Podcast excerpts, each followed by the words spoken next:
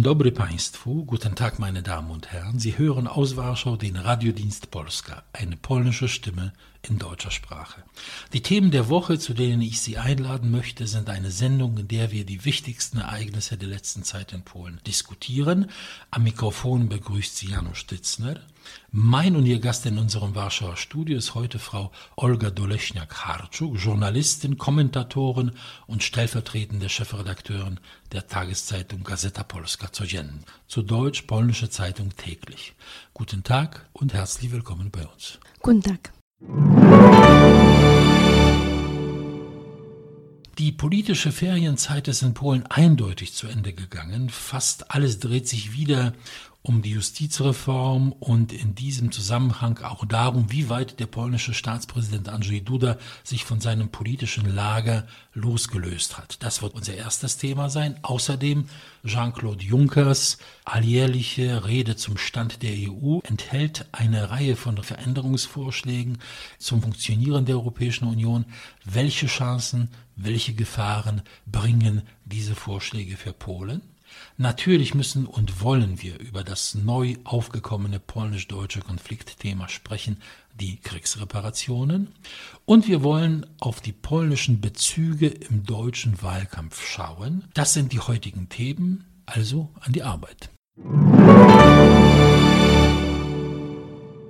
Das Veto des polnischen Staatspräsidenten Andrzej Duda gegen zwei vom Parlament verabschiedete Gesetze, das Gesetz über den Landesjustizrat, ein Gremium, in dem Richter über Richterernennungen und Richterbeförderungen entscheiden, und das Gesetz über das oberste Gericht, beendete vorläufig einen schweren innenpolitischen Konflikt in Polen. Das war Anfang Juli dieses Jahres. Das dritte Gesetz in diesem Justizreformpaket, das Gerichtsverfassungsgesetz, hat der Staatspräsident unterschrieben und es ist in Kraft getreten. Damit nahmen, wie gesagt, die Proteste in Polen und im Ausland vorläufig ein abruptes Ende.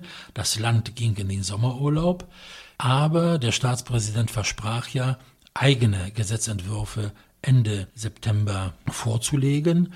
Und diese Zeit naht. Wir sind gespannt, was kommt. Vielleicht sollten wir noch die Sache verfassungsrechtlich klären für unsere Zuhörer. Und zwar, wenn der Staatspräsident sich weigert, ein Gesetz zu unterzeichnen, dann kann dieses Gesetz nicht in Kraft treten. Das Parlament kann über das Gesetz neu abstimmen, aber dann kann es das verabschieden, nur mit einer Dreiviertelmehrheit. Diese Mehrheit hat die regierende Partei Recht und Gerechtigkeit im Parlament nicht. Am 25. September werden wir die zwei Gesetzentwürfe über das oberste Gericht und den Landesjustizrat des Staatspräsidenten kennenlernen. Die Arbeiten an diesen Projekten dauern an. Der Staatspräsident und seine Umgebung halten sie sehr bedeckt. Konkretes weiß man nicht. Es wird viel darüber spekuliert, was der Staatspräsident nun vorschlagen wird. Was erwartet uns?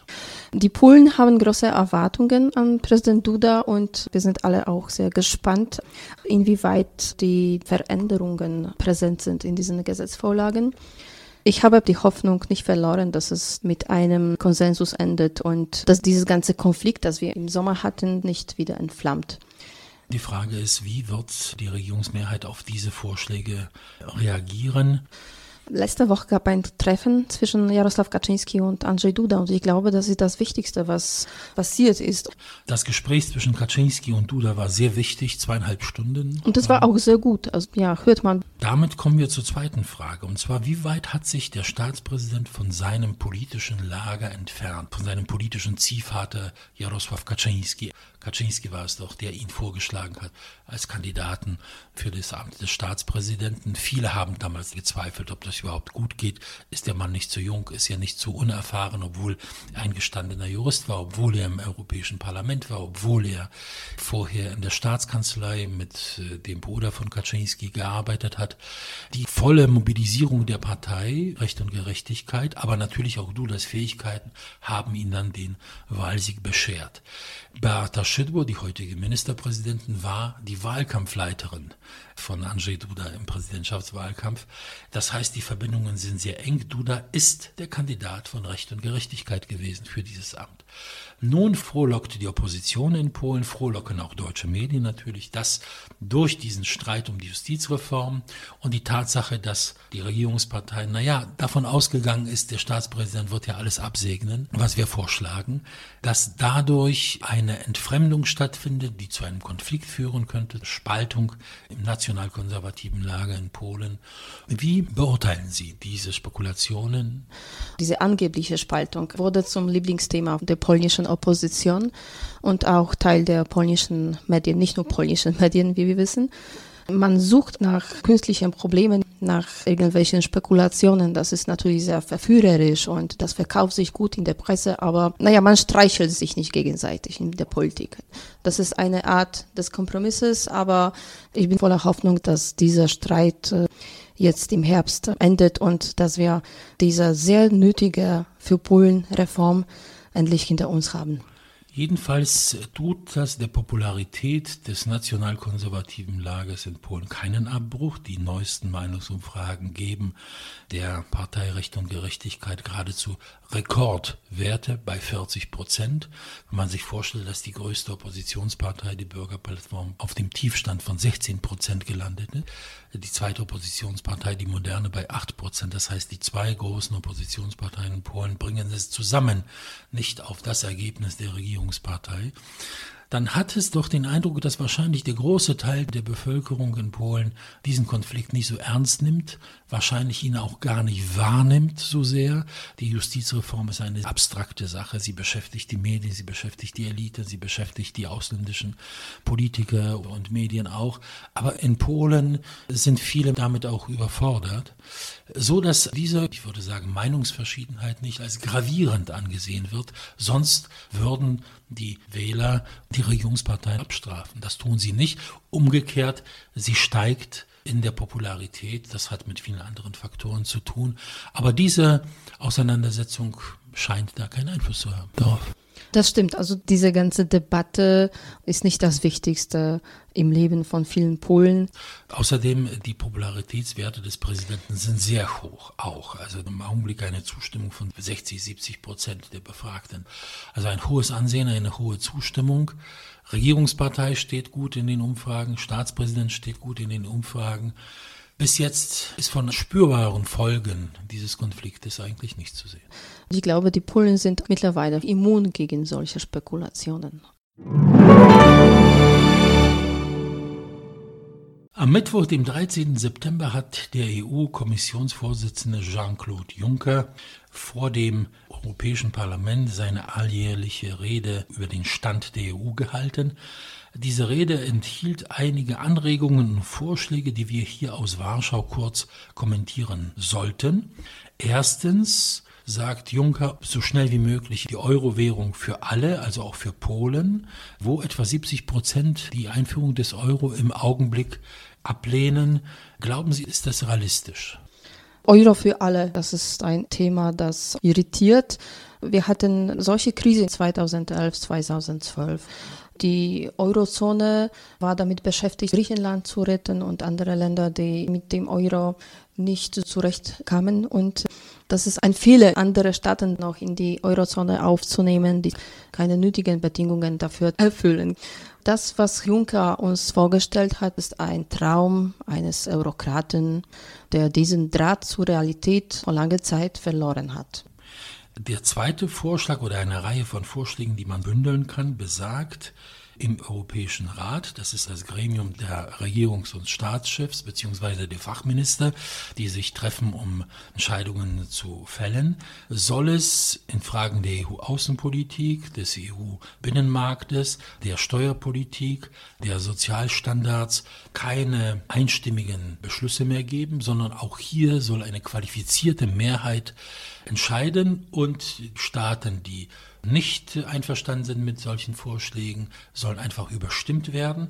Wir wissen ja, nach den neuesten Veränderungen haben Deutschland und Frankreich im EU-Rat eine Mehrheit und um die qualifizierte Mehrheit von 60 Prozent zu bekommen, brauchen sie nur ein paar Verbündete noch äh, hinzuziehen, was meistens gelingt. Entweder gehen die konform mit den Vorstellungen der Deutschen und der Franzosen oder man kann Druck auf sie ausüben. Jedenfalls ist das so, dass Deutschland und Frankreich eigentlich alles beschließen können im EU-Rat, auch dass 2 plus 2 5 ist und den anderen Mitgliedern die Entscheidungen aufdrängen. Wenn es jetzt weitergeht, also das Binnenmarkt, Außenpolitik, Steuerpolitik, Sozialstandards auf diese Art und Weise durchgesetzt werden, können wir das in Polen akzeptieren? Ist das in unserem Sinn? Das ist vor allem nicht in unserem Interesse. Ein deutscher Politiker, Graf von Lambsdorff, hat vor kurzem gesagt, dass Juncker eine Brücke zwischen Berlin und Paris darstellt. Das ist äh, ein sehr wichtiger Satz, der uns zeigt, äh, welche Interessen vertritt Herr Juncker mit seinem Plan. Die Veränderungen, die Sie gerade erwähnt haben, werden natürlich in Paris und Berlin herzlich begrüßt, aber in Warschau nicht. Denn die Anpassung der Sozialstandards bedeutet, dass bei der Produktivität, die wir haben, oder sagen wir, die es in Bulgarien und Rumänien gibt, hier Löhne und Sozialleistungen bezahlt werden sollen, die kein Mensch finanzieren kann. Das kann man sich einfach nicht leisten. Das, das wäre der Gang in den Staatsbankrott für uns. Hier. Genau. Und man kann sich auch schwer vorstellen, dass die Franzosen, Holländer, Deutschen ihre Sozialstandards senken. senken. Nicht, wenigstens, dass wir uns auf halbem Wege treffen. Das wäre politisch nicht durchsetzbar. Das sehen wir auch heute am Beispiel Frankreichs, wo der Staatspräsident ja versucht, solche Reformen Reformen durchzuführen. Haben Sie nicht den Eindruck, dass die EU den Pfad der Tugend verlässt, ein Zusammenschluss von Nationalstaaten zu sein, die im gemeinsamen Verständnis miteinander zusammenarbeiten, eine Verständigung, einen Konsens finden. Es sieht so aus, dass die Position Deutschland, Frankreichs und einiger weiterer Staaten wirklich ohne Rücksicht auf Verluste durchgesetzt werden sollen. Dieses kommt immer mehr dem Versuch eines Diktats im Grunde, nicht wahr? Aus Brüssel, aber im Grunde aus Paris oder aus Berlin. Das bedeutet ein Diktat, das politisch, aber auch juristisch umgesetzt wird über die Gerichte der Europäischen Union.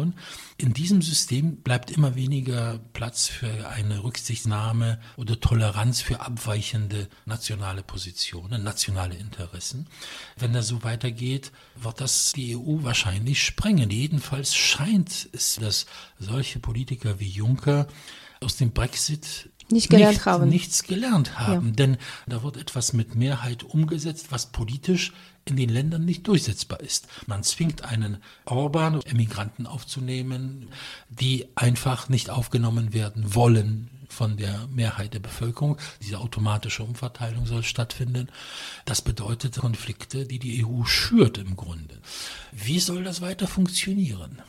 Man sollte mehr über eine sehr tiefe, durchgreifende Reform der Europäischen Union sprechen. Na, das hat Juncker ja gemacht. Das ist ja das ist, Nein, ja, das wollte er vielleicht, aber in diesem Sinne hat er nicht gehandelt. Er wollte, da muss ich leider zustimmen, ein Diktat einführen. Juncker ist auch ein sehr arroganter Politiker und seine Vision ist nicht anderes als eine große und sehr gefährliche Utopie für uns alle. Und äh, solche Länder wie Polen werden einer solchen Reform nicht zustimmen. Wir haben unsere Ideen für eine Reform, ein Europa von souveränen Staaten und nicht ein Europa zwei Geschwindigkeiten oder ein Europa, wo man über abstrakte Wertegemeinschaft spricht, die eigentlich niemand so richtig begreift weil die Begriffe, die man dabei benutzt in dieser Diskussion, sind völlig abstrakt.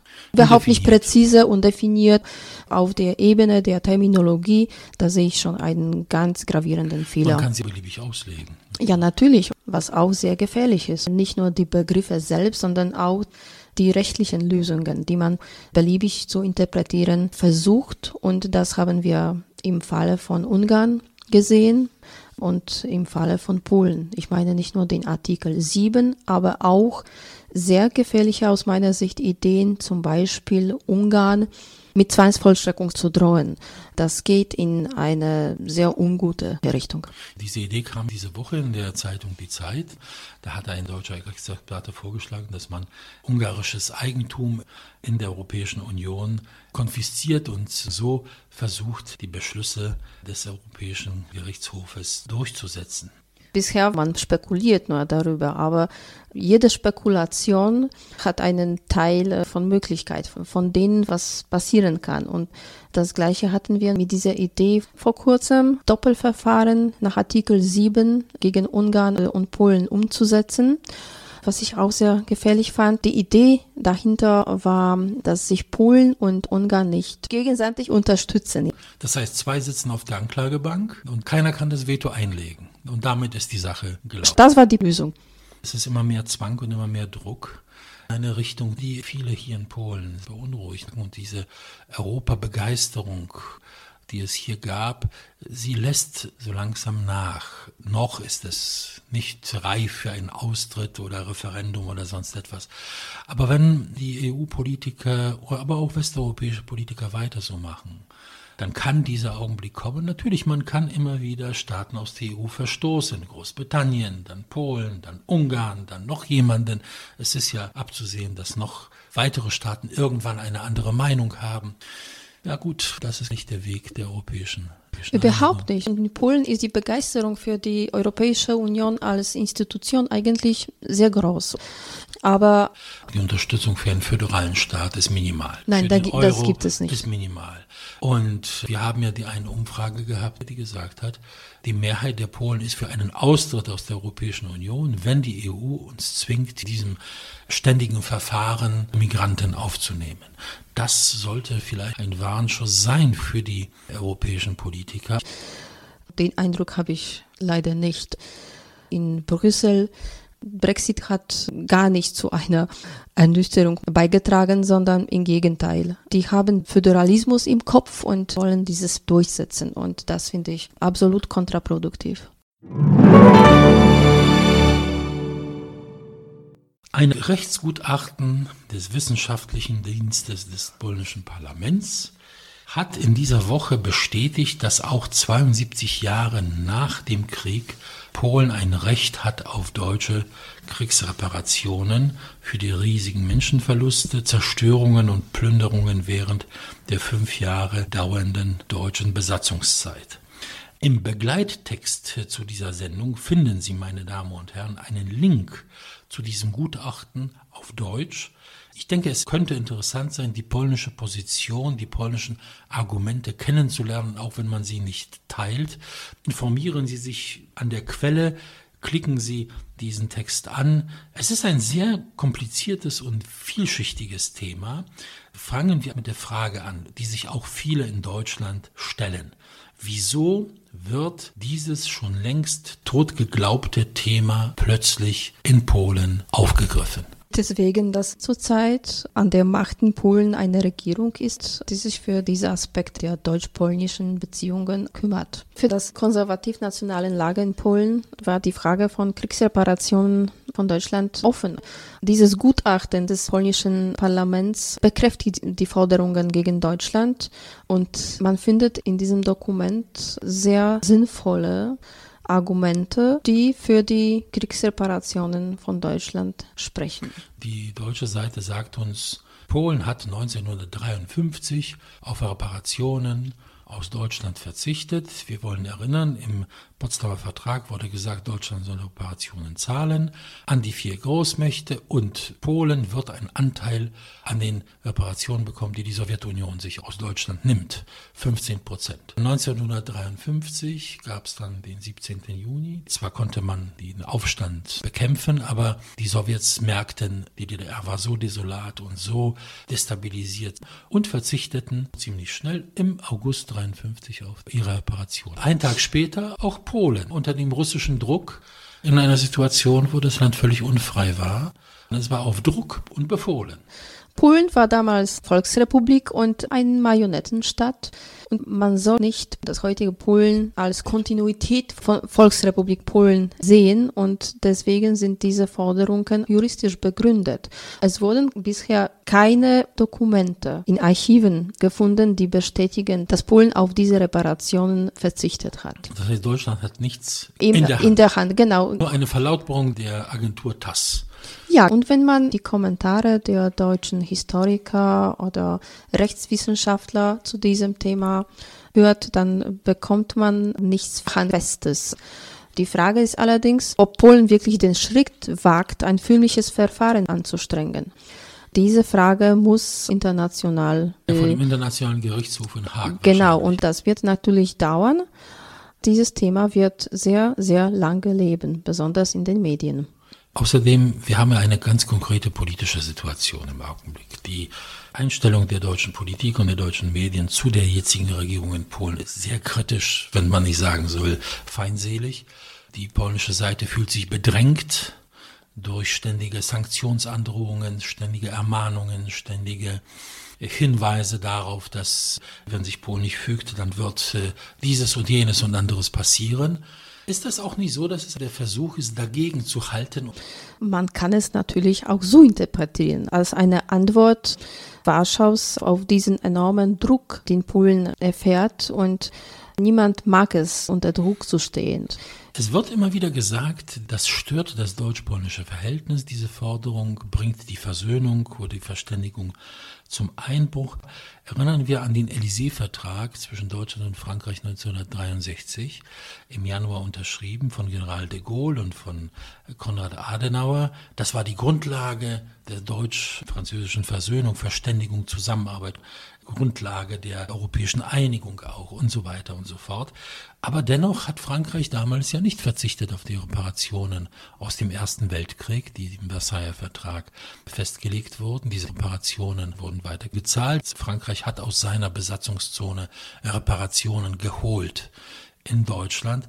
Und niemand kam damals in Deutschland in den Sinn, Frankreich zu sagen, opfert eure Reparationen auf dem Altar der deutsch-französischen Versöhnung. Die Reparationen wurden gezahlt, die Beziehungen waren meistens sehr gut. Vielleicht lässt sich das also vereinbaren miteinander. Versöhnung und Verständigung baut man nicht auf Tabuthemen. Man braucht wirklich viel Feingefühl, zum Beispiel wenn man Kriegsreparationen verhandelt. Frankreich hat gerade das Richtige getan. Man soll nicht auf Reparationen verzichten, wenn man im Recht ist. Die Franzosen hatten völlig recht und ich glaube, die Polen haben heute auch recht. Natürlich wird diese Forderung nach über 70 Jahren als eine Anmaßung verstanden und das verstehe ich auch, aber man soll nicht den Polen verbieten, die polnischen Interessen zu vertreten. Die deutsche Seite sagt uns, die deutschen Ostgebiete sind heute in Polen. Das ist ja auch eine Form der Entschädigung. Was können wir darauf antworten? Die polnischen Grenzen wurden ganz weit vom Osten nach Westen verschoben und man sollte diese zwei Fragen nicht in einen Topf werfen. Die Grenzensache ist seit Jahren geregelt und wenn man die Geschichte kennt, dann weiß man, dass Polen keinen Einfluss darauf hatte, welche Grenzen beschließen werden. Das hat man in Potsdam entschieden und Polen war nicht dabei. Es waren vier Mächte dabei und Polen war abwesend, weil es ein Gegenstand der Weltpolitik damals war und nicht ein Partner, der sich zum Tisch setzt und äh, an Verhandlungen teilnimmt. Polen hatte überhaupt keinen Einfluss darauf, was passiert ist in Potsdam und 1953. Wir wollen auch festlegen, dass, weil in Deutschland wird das so interpretiert, wir haben die Forderung gestellt. Offiziell sind keine Forderungen gestellt, es ist eine Studienarbeit im Gange. Da müssen noch viel mehr Gutachten erstellt werden als nur das eine des Parlaments. Es wurde in Deutschland eine Summe von 840 Milliarden Euro genannt, die offiziell nicht formuliert wurde. Es gibt auch keine offiziellen Maßnahmen der polnischen Regierung. Man ist ja nicht mit dieser Forderung vor Gericht aufgetreten gegenüber Deutschland, sondern erörtert das Thema. Und auch die polnische Bischofskonferenz hat sich gar nicht dazu geäußert, wie viele deutsche Medien berichtet haben, sondern es hat sich geäußert, die Arbeitsgruppe der polnischen Bischofskonferenz für die Kontakte mit den deutschen Bischöfen. Und sie hat auch nicht kritisiert, sondern gesagt, man muss die Sache so handhaben, dass sie die Verständigung nicht zerstört. Aber diese Mahnung war gerichtet sowohl an die polnischen Politiker wie auch an die deutschen Medien und Politiker, damit man nicht so viel Porzellan zerschlägt. Das Thema ist auf dem Tisch sorgt nicht gerade für eine ruhige Atmosphäre. Der polnische Staatspräsident und der deutsche Bundespräsident haben sich auf Malta diese Woche darüber unterhalten. Ja, wie wird es nun weitergehen?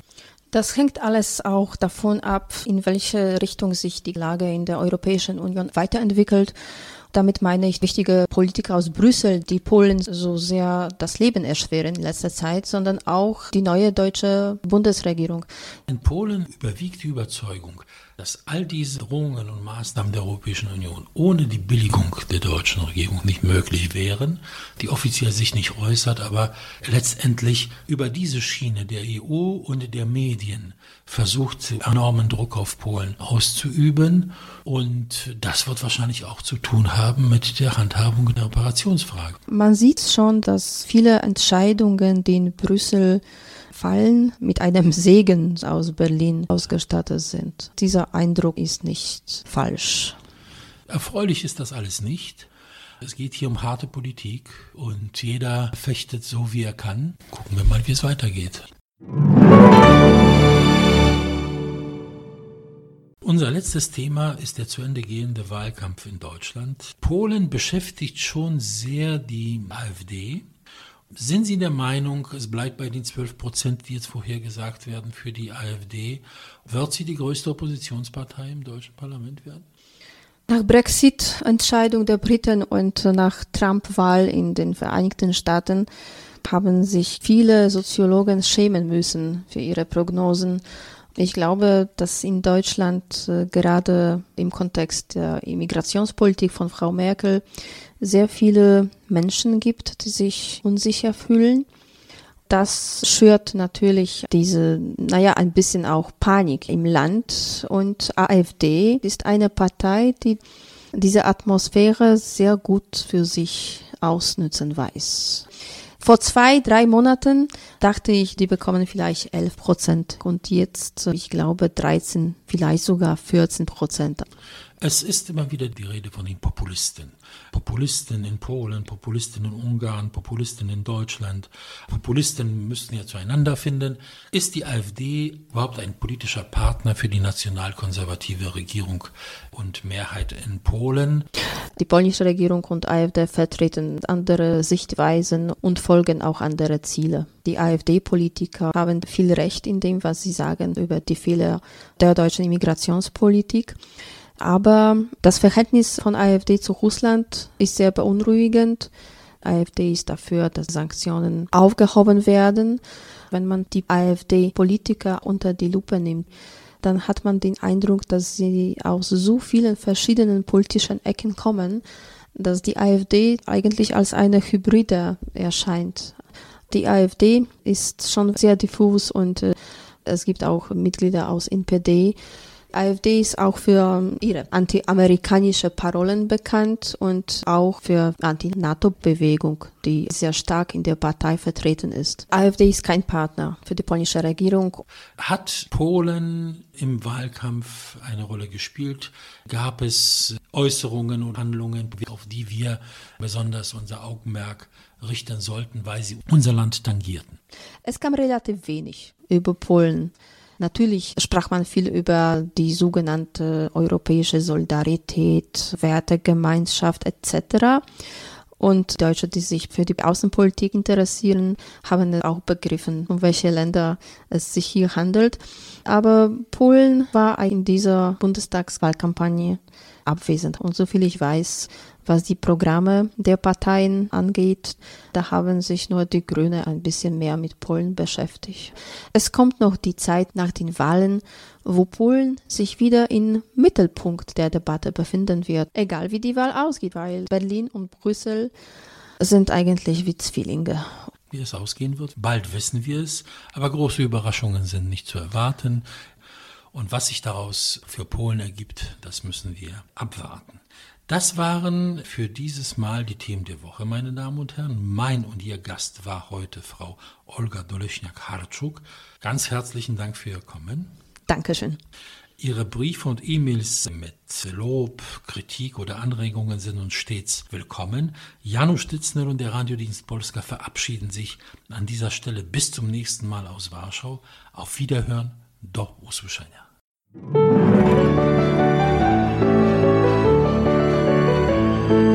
Radiodienst Polska aus Polen über Polen.